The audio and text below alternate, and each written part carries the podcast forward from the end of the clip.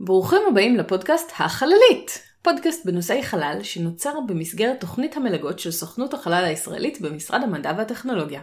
אני קרן לנצמן, אני רופאה מומחית באפידמיולוגיה ובריאות הציבור וסופרת מדע בדיוני ופנטזיה, ואיתי נמצא... יואב לנצמן, מהנדס חלל, גיאופיזיקאי, בוגר אוניברסיטת החלל הבינלאומית, יזם, ולשעבר סגן מנהל משימת בראשית לירח. על מה נדבר היום? היום נשאל את השאלה, מה נמצא בחלל? או לפחות, מהם הדברים הטבעיים שאפשר למצוא בחלל? החלל הוא ריק ברובו, אבל בכל זאת יש בו דברים, למשל כוכבים, שאותם אנחנו רואים בלילה. אבל יש דברים נוספים, גלויים ונסתרים, שכדאי להכיר. מאבק בין כוכבי ועד חומר אפל, משדות מגנטיים ועד גלים כבינתיים.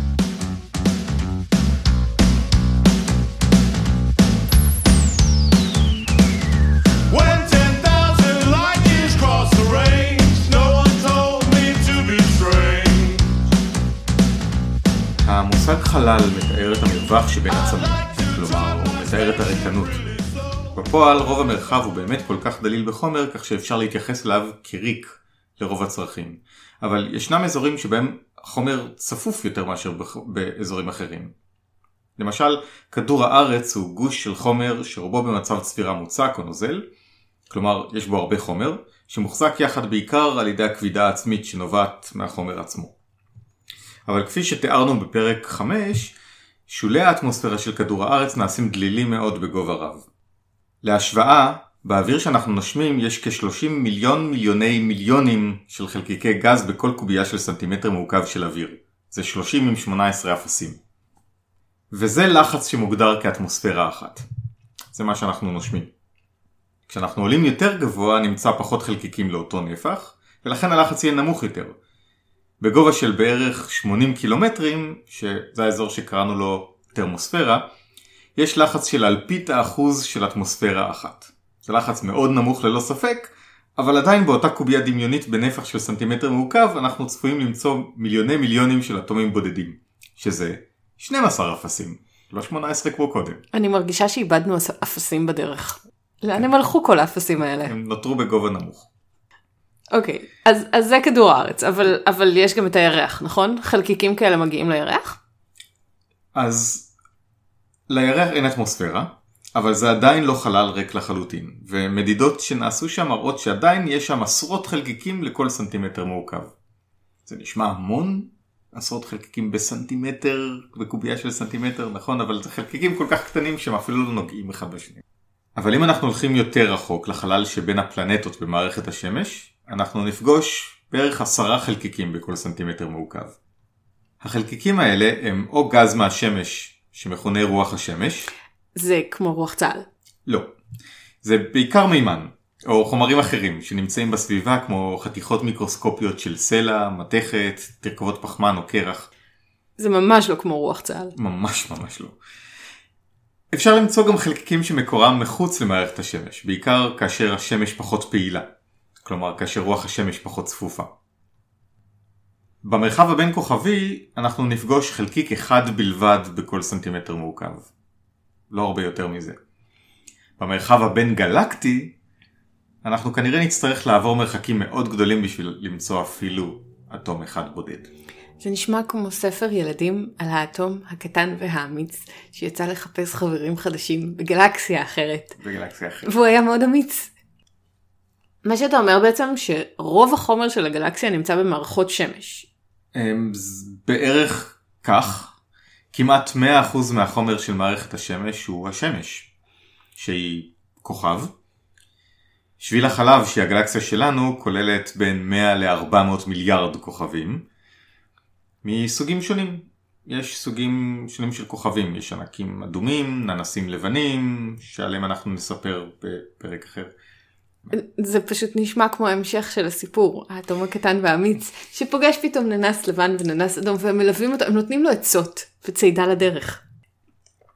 אבל רוב הכוכבים דומים יחסית לשמש שלנו, ונקראים כוכבי סדרה ראשית. כי זה המצב שבו נמצאים רוב הכוכבים מרבית מזמן החיים שלהם.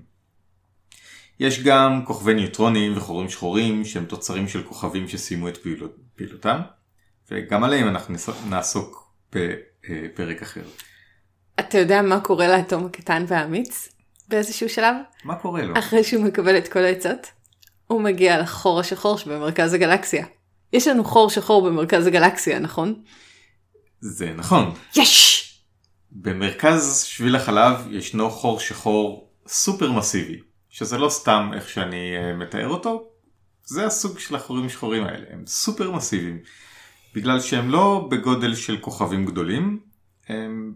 זה המסוים של שביל החלב הוא במסה של בערך 4 מיליון כוכבים כמו השמש שלנו. אז יחסית לכמות הכוכבים זה לא כל כך הרבה, זה מסה של 4 מיליון, כמות הכוכבים זה מאות מיליארדים. עכשיו מגיע החלק המעניין. כשמודדים את תנועת הכוכבים בהשפעת כוחות הכבידה, אפשר להעריך את המסה הכוללת של הגלקסיה. והתוצאה היא שמסת שביל החלב היא בערך 1.5 טריליון כוכבים. זה נשמע כאילו את רוב המסה אנחנו בכלל לא רואים. זה בדיוק נכון, והסיבה לכך לא ממש ברורה.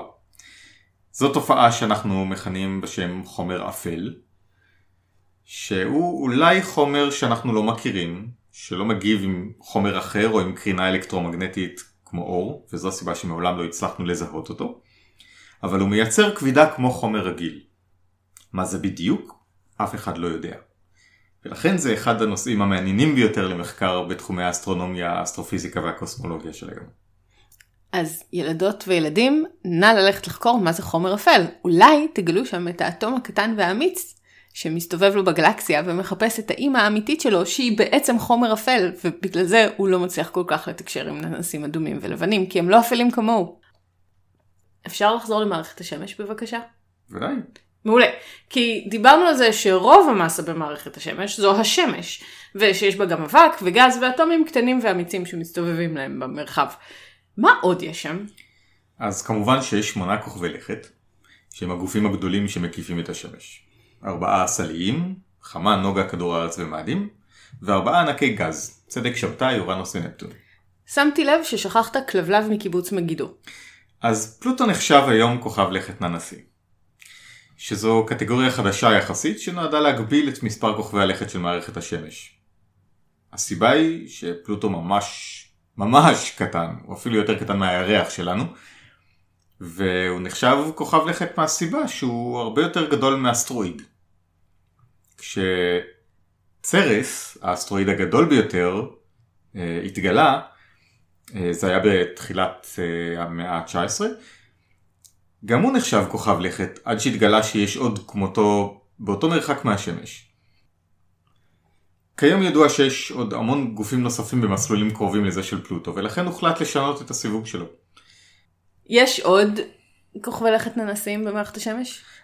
ישנם כרגע עוד כעשרה גופים מועמדים לסיווג כוכב לכת ננסי, כולל צרס דרך אגב, וגופים נוספים בשולי מערכת השמש. יכול להיות שיש אלפי גופים נוספים כאלה בגלל שהם קטנים ורחוקים ולכן קשה לזהות אותם. מה לגבי ירחים? אז נכון, לא הזכרנו ירחים.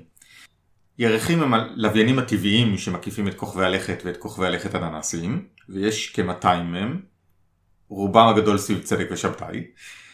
רוב הירחים מאוד מאוד קטנים, בקוטר של עשרות או כמה מאות קילומטרים. הירח שלנו בקוטר של כמעט 3,500 קילומטר. לצדק יש ארבעה ירחים ענקיים, הם נקראים הירחים הגליליאנים, ששלושה מהם גדולים מהירח שלנו אפילו. שני הירחים הגדולים ביותר במערכת השמש הם גנימד של צדק וטיטן של שבתאי, ושניהם, או כל אחד מהם בנפרד, יותר גדול מכוכב חמה. אז למעשה אם הם היו מקיפים את השמש ישירות, הם היו יכולים לחשב כוכבי לכת, כמו כוכבי הלכת הסליים האחרים. אוקיי, אוקיי. מה עוד?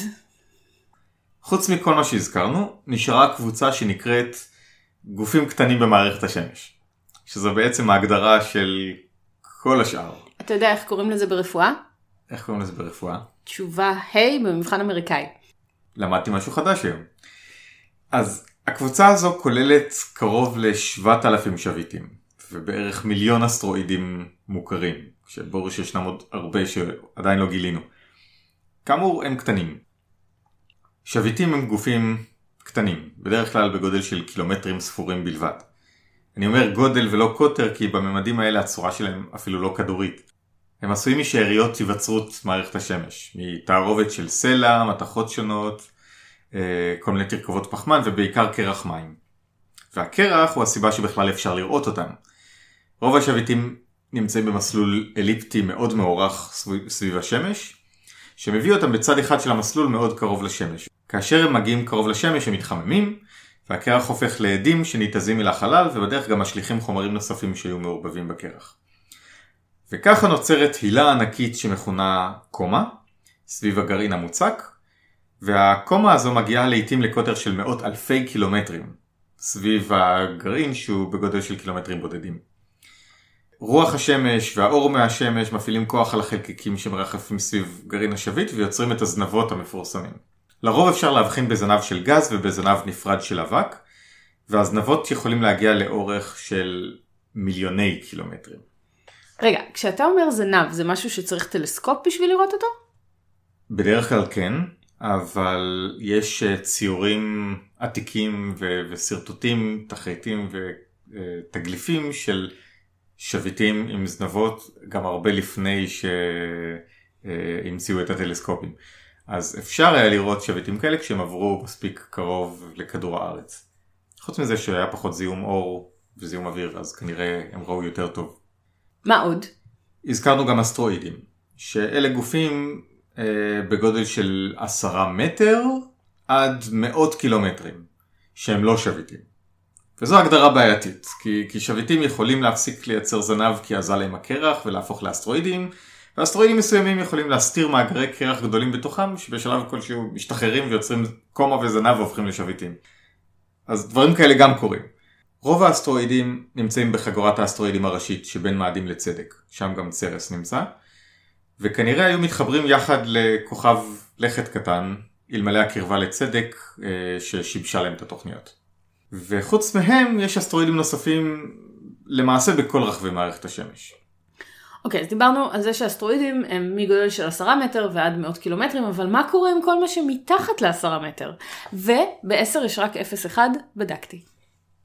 הדברים הממש קטנים הזכרנו קודם זה כל האבק והחלקיקים שמסתובבים להם אה, במערכת השמש אבל יש את כל מה שבין זה לבין הגופים בגודל של כמה מטרים. הגופים האלה מכונים מטאורידים, מטאורידים או מיקרו-מטאורידים אם הם ממש ממש קטנים, אם הם שוקלים אה, מיקרוגרמים. יש אין ספור מהם, בגלל הגודל שלהם אי אפשר ממש לראות אותם עם טלסקופים. ולמעשה לא ניתן ולא מעשי לזהות אותם באופן בדיד. אבל כן חשוב לדעת שהם מהווים סכנה ללוויינים, חלליות ותחנות חלל, כי הם עדיין במהירויות מאוד גבוהות. אפשר לזהות שטף גבוה של גופים כאלה, כמו למשל כשיש מטר מטאורים. וזה קורה כשכדור הארץ חולף דרך ריכוז גבוה של מטאורידים, שהמקור שלהם בדרך כלל בשאריות של זנב שביט. וזה קורה בעקביות כל שנה באותם תאריכים, לכן אנחנו יודעים לצפות אותם מראש. בזמנים האלה דואגים להגן כמה שניתן על הלוויינים שסביב כדור הארץ. איזה מטרי מטאורים מפורסמים יש? אז uh, אני חושב שהכי מפורסם זה הלאונידים בנובמבר, שקוראים לו ככה כי זה נראה כאילו הם מגיעים מכיוון קבוצת לאו, קבוצת אריה, uh, אבל בעצם זה שטף מאוד חזק של, uh, של מטאורידים, שכשהם נכנסים לאטמוספירה הם הופכים להיות מטאורים. טוב, דיברנו על מלא דברים שאפשר לראות, מה עם דברים שאי אפשר לראות שנמצאים בחלל? אז חוץ מחומר אפל שכבר הזכרנו, נגענו גם בכמה מהכוחות שמשפיעים על דברים שבחלל. העיקרי בהם הוא כמובן הכבידה, שמחזיקה את הגופים במסלול זה סביב זה, ומקבצת חומר לכוכבי לכת ולכוכבים. הזכרנו גם את רוח השמש, שהם חלקיקים שהשמש מפיצה, מעיפה לכל עבר. החלקיקים האלה הם גרעיני מימן והליום ואלקטרונים. כולם טעונים חשמלית, חיובית או שלילית, ולכן מושפעים משדות מגנטיים ונעים על פי כיוון קווי השדה. השמש מייצרת שדה מגנטי חזק, אבל גם לחלק מכוכבי הלכת יש שדה מגנטי משלהם. שדה מגנטי נוצר ממסה גדולה של חומר טעון חשמלית שמסתובבת סביב ליבת כוכב הלכת. או במקרה של השמש, כולה עשויה מפלזמה, כלומר גז לוהט שנושא מטען חשמלי שמסתובב וכך יוצר שדה מגנטי. השדה המגנטי של כדור הארץ מונע ממרבית רוח השמש להגיע לקרקע ולהזיק לנו. שזה טוב. החלקיקים הטעונים שפוגשים את השדה המגנטי של כדור הארץ משנים כיוון ונעים אל הכתבים המגנטיים שלנו, שם הם פוגעים באטמוספירה ויוצרים את זוהר הקוטב המפורסם. לצדק, יש את השדה המגנטי הכי חזק במערכת השמש, לא נראה לי שהוא הכי חזק. צדק יכול להיות עם השדה המגנטי הכי חזק השני במערכת השמש. לצדק יש את השדה המגנטי הכי חזק במערכת השמש, אפילו יותר חזק מזה של השמש. והסיבה לזה היא קצב הסחרור המהיר של צדק, כמעט 10 שעות לסחרור אחד, והמימן שדחוס בליבה שלו למצב צבירה נוזלי מקבל תכונות של מתכת עם מוליכות חשמלית. ומסיבות דומות גם לענקי הגזים האחרים יש שדות מגנטיים משלהם. וואו. מה עוד? את האור כמובן אפשר לראות, אור הוא קרינה אלקטרומגנטית, שהיא צורה של אנרגיה שמשתחררת במגוון תהליכים פיזיקליים, כימיים ואפילו ביולוגיים. האור הנראה הוא רק חלק קטנטן ממגוון סוגי הקרינה מהסוג הזה. אז באמצעים טכנולוגיים אפשר לחוש גם בקרינה בלתי נראית, כמו אור תת אדום, או על סגול, או גלי רדיו, קרינת רנטגן, קרינת גמא. בחלל אנחנו לא מוגנים על ידי האטמוספירה ולכן אפשר לחוש בכל סוגי הקרינה באמצעות מכשירים ולהיעזר בהן כדי ללמוד על התהליכים שקורים ביקום. ויש גם גלים כבידתיים, נכון? כן. גלים כבידתיים זו תופעה מאוד מעניינת שנחזתה כבר בתחילת המאה ה-20 על ידי אלברט איינשטיין, כחלק מתורת היחסות הכללית. היא נמדדה לראשונה רק בשנת 2016, שזה ממש לא מזמן. תורת היחסות הכללית מתארת את שדות הכבידה שנוצרים על ידי כוכבים וגופים אחרים כעיוותים של המרחב עצמו. התופעה של עיוות המרחב על ידי מסות גדולות מוכרת כבר זמן רב, ובתצפיות אסטרונומיות ניתן להבחין בשינויים כאשר מסה גדולה נמצאת בסביבת הדרך אותה עושה האור. קרן האור נעה תמיד בקו ישר, אבל כשהמרחב מתעקם, כלומר באמצעות מסה גדולה שיש לה כבידה חזקה, קו ישר יתעקם יחד איתו, כמו שקו ישר על נייר יתעקם אם הנייר לא יישאר שטוח. גלים כבידתיים הם תנודות של המרחב עצמו. וזה דבר נפלא שהצלחנו למדוד אותם. מכשירי מדידה גם התעוותו עם עיוות המרחב ולכן לא ניתן למדוד את השינויים האלה עם סרגל נגיד. אבל הדבר היחידי שלא משתנה כשהמרחב עצמו מתעוות הוא הגודל של מהירות האור בריק. זה קבוע אוניברסלי בכל היקום. עם זאת, הגלים האלה הם תנודות כל כך זהירות, שנדרש מכשיר באורך קילומטרים כדי למדוד שינויים של בערך 1 חלקי 10,000 מהקוטר של פרוטון. ואלה התנודות החזקות ביותר שנוצרות כאשר חורים שחורים נפגשים ומתמזגים בפיצוץ ענק. יש כיום בתכנון מערכות מדידה בגודל של מיליון קילומטרים, שהרגישות שלהם תהיה אפילו הרבה יותר גבוהה מזו שמדדה את הגלים הכבידתיים משנת 2016. מאחר ואין מיליון קילומטרים על פני כדור הארץ, המערכת הזאת תהיה מבוססת על מספר לוויינים שמשדרים קרני לייזר, בטווח של מיליוני קילומטרים, זה אל זה, בדייקנות שטרם בוצעה עד היום. אני יודעת שיש עוד משהו שלא דיברנו עליו, וזה האנרגיה האפלה שמופצת על ידי האלפים האפלים. זה נכון חלקית.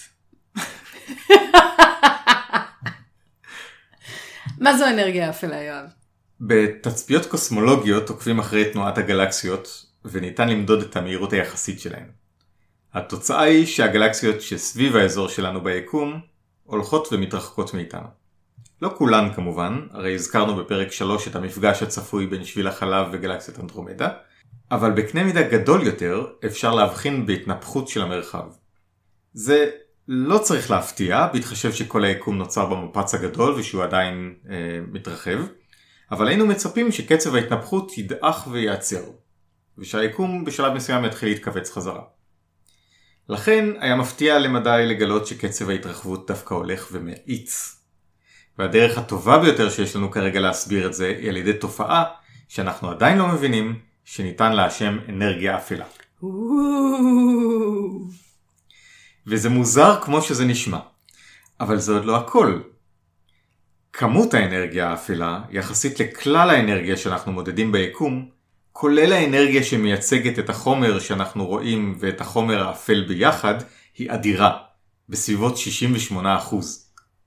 כלומר, 68% אנרגיה אפלה, 27% חומר אפל, ורק כמעט 5% חומר רגיל שאנחנו יכולים לראות ולחוש.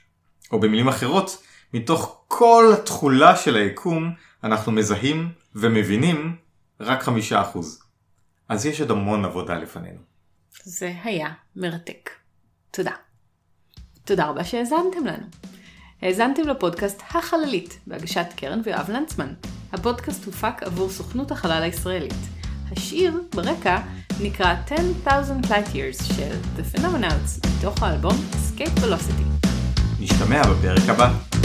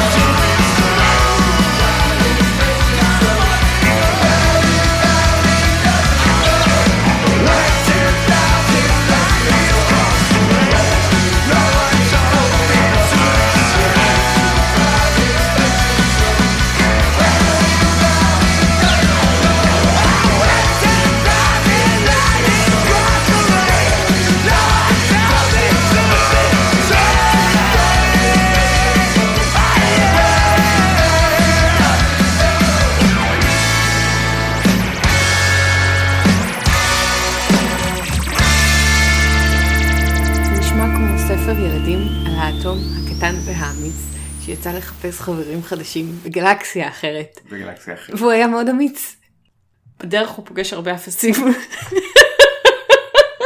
Ain't we all.